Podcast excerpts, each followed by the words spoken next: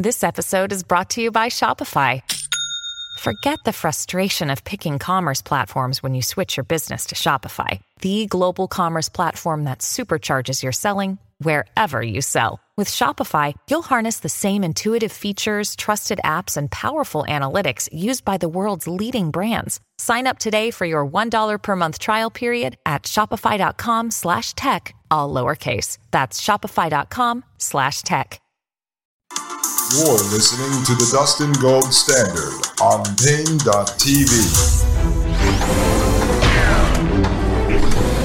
All right, ladies and gentlemen, we are back. We are back right here on Paine.tv slash gold. I am Dustin Gold, and this, folks, is the Dustin Gold Standard. All right, ladies and gentlemen, I want to get back into this, but did you think about that question I asked before we went to break. How come people like you and I, that are well aware of this stuff, in the top one percentile of people in the United States, with an understanding of transhumanism, of technocracy, of the prison planet, of the metaverse, of the Internet of Things, the Internet of Bodies, mind uploading, digital twins, and brain chips, amongst other things, folks, amongst other things like synthetic wombs, DNA splicing, gene editing cyber soldiers, brain interfaces, etc., etc., etc. But we are against this. We see this as a danger to the future of humanity itself. We see the technocratic transhumanists as having a purpose, which is to engineer humanity out of existence, mass genocide against all humans. But they're saying in the study they did of roughly 4,700 people that the more aware people were of the technologies, the less afraid they were of them. And so I think the reason why that is, let's say the study is true, and we have no reason to believe it's fake. Let's just say it's true. It's true because it falls right into line of what I've warned you about over the last few episodes that is happening. There is a concerted effort, especially now, where the technology and the concepts are being normalized by having certain influencers that reach certain cross sections of people certain actors and entertainers, which are in turn influencers that reach certain types of people, talking about this stuff, but either one saying obviously that they agree with it, it's great for humanity. You know, people like Ray Kurzweil, Deepak Chopra, they're obviously talking about the pluses, but the ones that are saying that it's scary are just tying it to trying to make it seem like it's a couple of kooks behind it, like Elon Musk, not really telling you the full story, not connecting it to the state, not bringing it back to Operation Paperclip, not tying it into MK Ultra, not tying it in, tying it into the Nazis. And so, what's happening is that people are becoming desensitized to it. So once you at least think you know a little bit about it, or if you got hit with it from Deepak Chopra, Richard Branson, or the rest of these kooks, you start to go, yeah, I don't think it's that dangerous. It's pretty cool, dude. Oh, I saw the deep fake of Tom Cruise. That's hilarious. Because you don't really have a full understanding of it. So that's where I think that comes from. Now, the second part that came out of this study that he's about to talk about, listen carefully to this one concern, and also uh, tracked with their religious affiliations. And um, the more religious people were, the more they tended to have ethical uh, boundaries. The more religious people are, the more they tended to have ethical boundaries. Now, you can say whatever you want about religion, about organized religion, about the religious industrial complex. And I'm talking about all different sects of religion. Uh, obviously, I have my faults with certain religions, uh, you know, certain extreme versions, some of the views that come out of some of these religions. I don't get into a lot of that on this show. But I've also said that if you have a population that you're trying to control, or that you're trying to wipe off of the face of the earth, and you remove the idea, just the idea, just the concept of a God or of a creator or of a mother nature, even, and you remove that from the society, they are actually, in my mind, much easier to erase. See, you can use certain organized religions to control people using God. You know, if you don't do this or you don't do that, God will be upset. And we've seen that throughout history.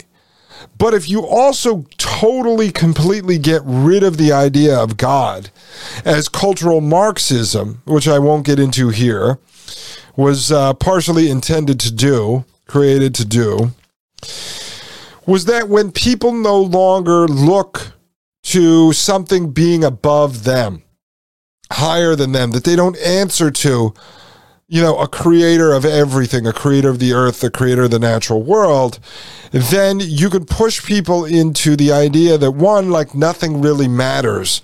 As uh, Deepak Chopra talks about, it's all a nothingness. It's all a nothingness.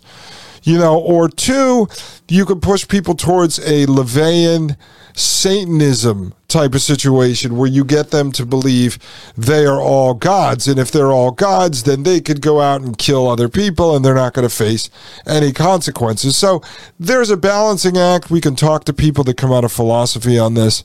Um, but to me, once you remove the concept of God from society, you're removing sort of traditional ethics and morals and values and principles.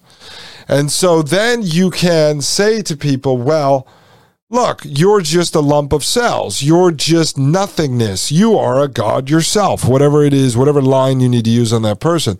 So, what does it matter if we genetically modify you? What does it matter if we DNA splice you? What does it matter if you take this injection or we weld an exoskeleton suit to you?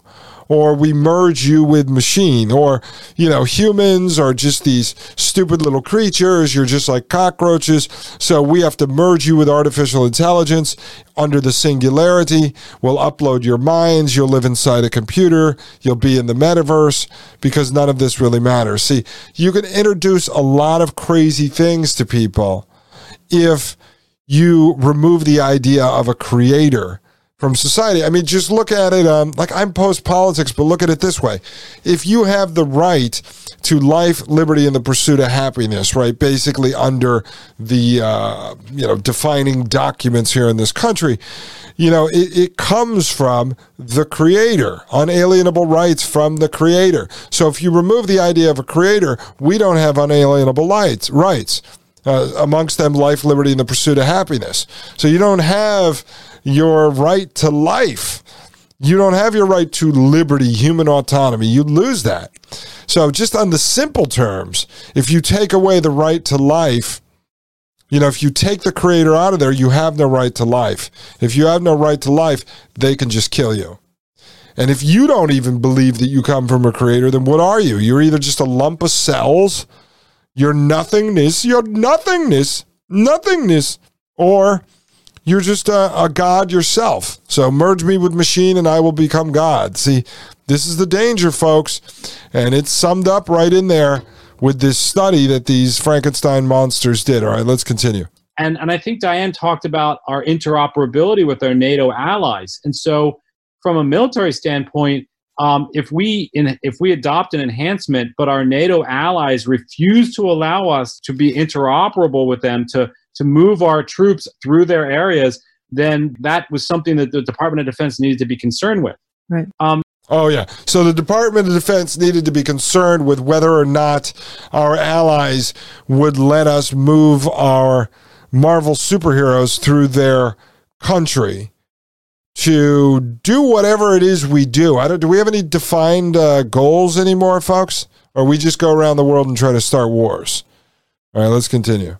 And the likely conversation, and I don't suggest that we go down this lane today. I think it's a whole conversation that, that you might want to pursue in and of itself is how do you have a society in which some people are operating at a higher level all the time And what does that imbalance in performance do to the dynamic between the two populations? Ah, ah. So there we go, Peter. There we go, Dr. Emanuel. So the question, the discussion that needs to be had publicly is how do you operate a society when you have super duper smart people or super duper powerful people or super duper strong people, basically Nazi super race types, and then you have everyone else. So you will have the Marvel superhero class and the peasant, useless humans, right? That's what he's saying. So he believes that's a discussion that needs to be had, right? We'll, be part of that discussion. I'm sure they'll check in with us, folks. How about we say no to the superhumans? Pretty easy. Pretty easy, folks. All right, let's continue. And so if you look historically in the past, anytime there's been uh, an imbalance in, in performance, that's created resentment. And the best place to go for that, we realized, was media, movies, literature, music, poetry. And when you look there, oftentimes these cyborg technologies are perceived in a dystopian manner. There's a fear, there's a feeling that when you integrate man and machine together, there's a loss of soul and compassion. so now Dr. Peter Emanuel is talking about talking about the dystopian movies in which are predictive programming, folks, basically part of MK Ultra mind control to prime people for these technologies. So what he's saying is they're always showing this merger of man and machine as some kind of evil thing. Something that ends up removing ethics and morality. And so it's looked at in a really bad way. But I would say when you take the movie, probably the, the best dystopian film in modern history, The Matrix, uh, clearly it didn't turn people away from The Matrix, except for, you know, me and you, because these guys are building The Matrix. They clearly think it is a great idea. I mean, what are they doing, folks? Building these transcranial electronic stimulation helmets under the NQ program, which is to strap on this helmet to be able to read your mind, to be able to write thoughts into your head. I mean, come on, folks. The, the metaverse, that is the Matrix. So now Peter's talking about how these movies create this dark image. And so that is what the poor military is combating when they have to introduce this stuff to the public and brainwash people into widely accepting it, which I haven't figured out yet why they have to get anyone to widely accept anything because they can just do whatever they want to do. But as I told you, what I think that is is that if there are still scientists and engineers that have some level of uh, ethics and morals and principles and values in themselves wired into their DNA, they have to be able to convince those guys to use their brain power to continue to build the Frankenstein technology. So it's those people that they have to propagandize and brainwash into getting on board with engineering humanity out of existence. Ladies and gentlemen, we'll be right back. I am Dustin Gold. This is the Dustin Gold Standard, and you are listening to Paine.tv slash gold. You're listening to the Dustin Gold Standard on Paine.tv. Join the discussion at Paine.tv slash gold. You're listening to the Dustin Gold Standard on Paine.tv.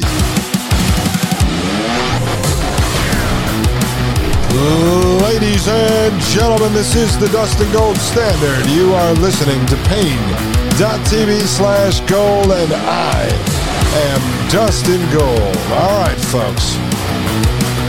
All right, we're almost done. We just have a few more minutes to analyze on this podcast, and we can clear it off our desk. And then the next episode, we are going to move into part two with two U.S. Army ethics gentlemen who have been tasked with how to push this stuff forward into society. Let me just read you a little something. Um, This is from the Cyborg Soldier 2050 document, the paper that this podcast is based on. And we're eventually going to go through this with a fine tooth comb, folks, because it is very important. But I want to get through the two podcasts before we do that. And then we're going to need to do that before we get into, I believe, Dr. James Giordano and then back into Paperclip uh, and the history of Paperclip. Uh, but this is uh, number four. This says efforts should be undertaken to reverse negative cultural narratives of enhancement technologies. And I'm reading this to you because this is what Dr. Peter Emanuel is discussing uh, right now. Efforts should be undertaken to reverse negative cultural narratives of enhancement technologies. Across popular social and open source media, literature, and film, the use of machines to enhance the physical condition of the human species has received a distorted and dystopian narrative in the name of entertainment. A more realistic and balanced, if not more positive, narrative, along with transparency in the government's approach to technology adoption, will serve to better educate the public mitigate societal apprehensions, and remove barriers to productive adoption of these new technologies. A more informed public will also help illuminate valid social concerns, such as those surrounding privacy, so that Department of Defense personnel can develop mitigation strategies whenever possible. Although not intrinsically a Department of Defense mission, defense leadership should understand that negative public and social perceptions will need to be overcome if these technologies are to be fielded. So they're writing right in there about how they have to better brainwash the public to get them on board with this. Again, folks, I don't think they need to get you or I on board with this. I think they have to get the scientists and engineers on board with this. They have to get the young kids that they sent to school for STEM related fields the scientists, the technology folks, the engineering kids, and the mathematicians. They have to get them on board with wanting to help them build this technology. So they have to kind of strip away what they call the distorted and dystopian narrative and make it more positive uh, if possible.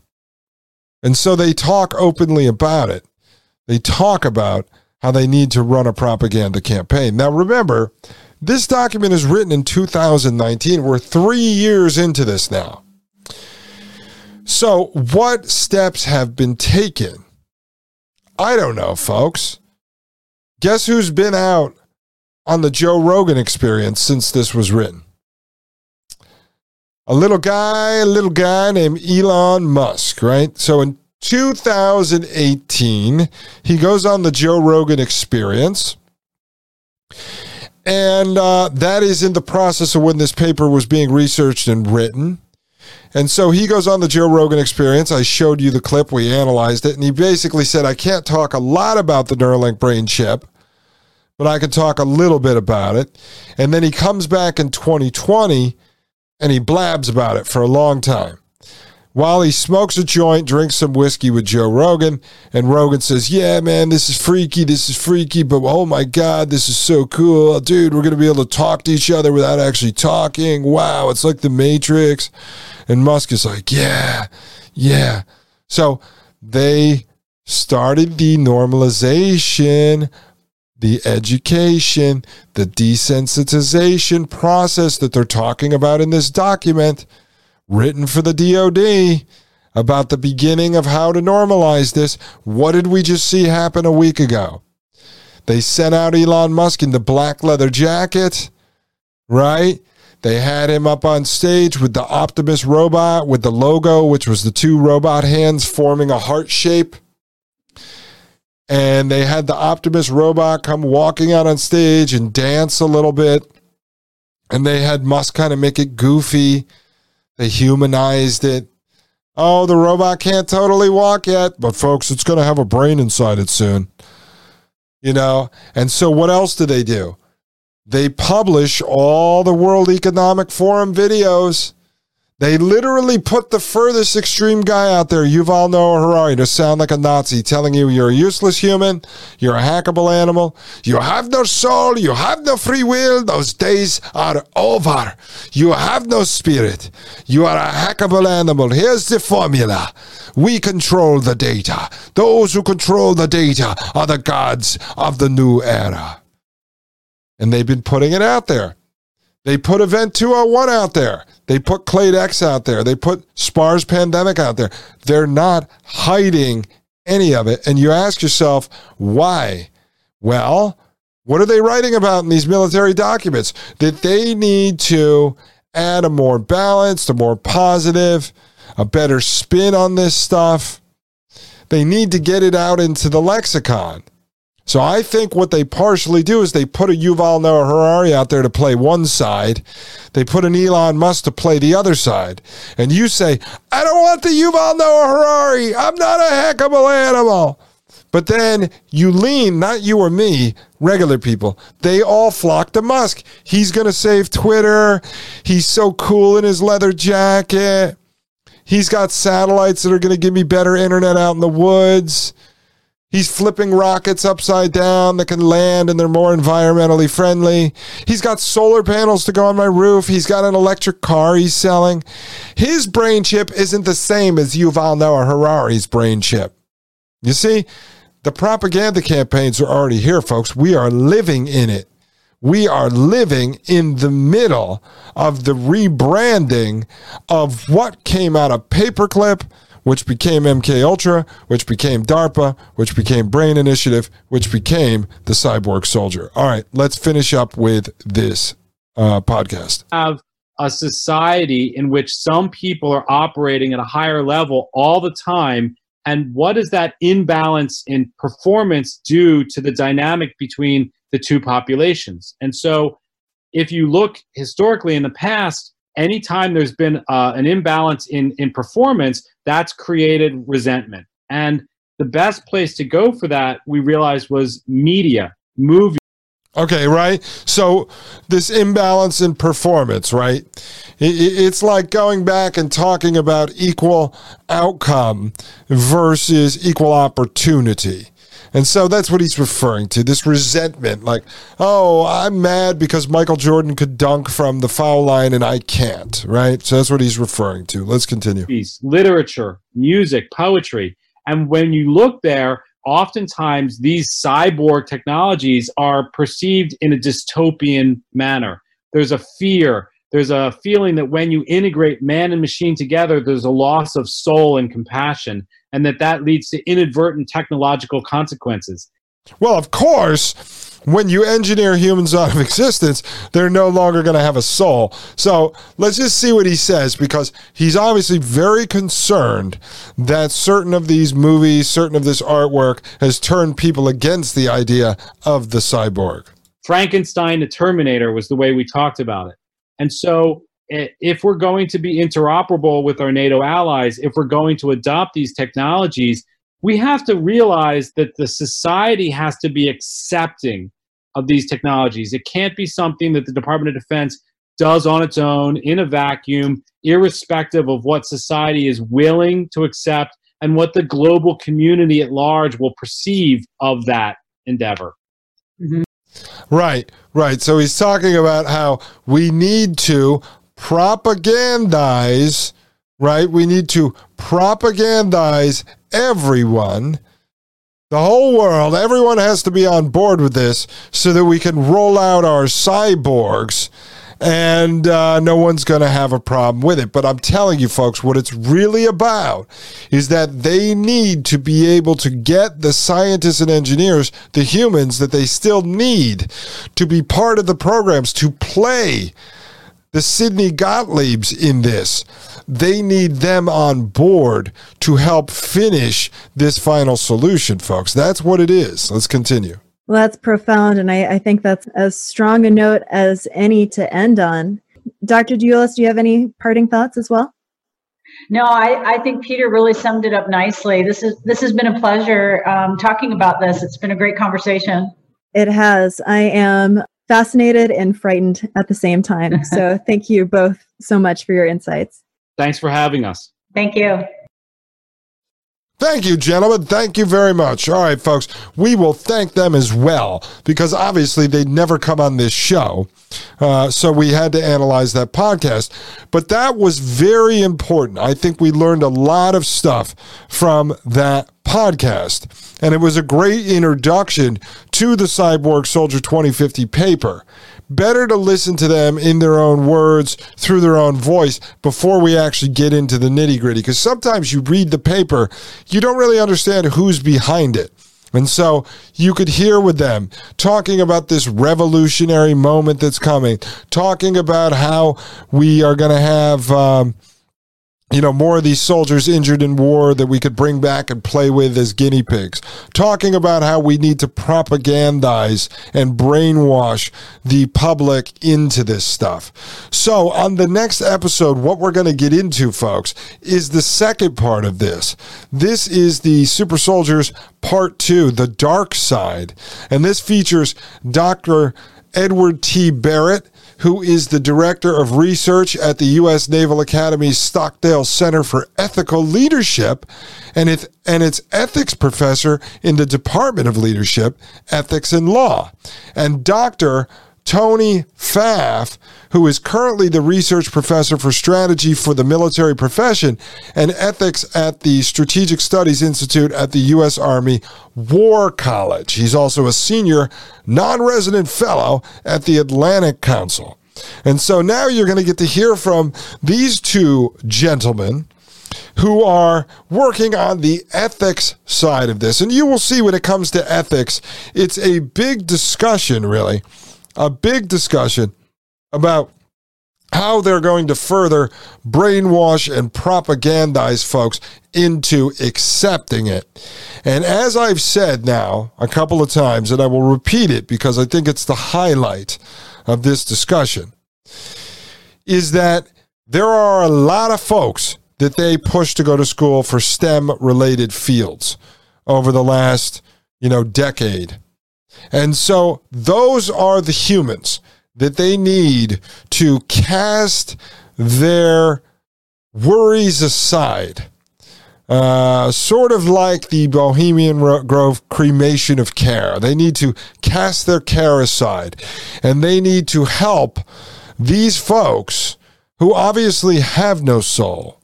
They need to help them build this Frankenstein technology.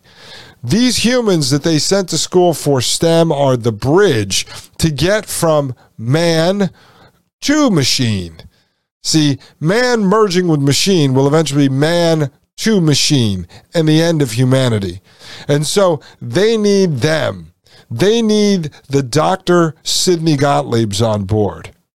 They already have the Nazi scientists and the Japanese torturers.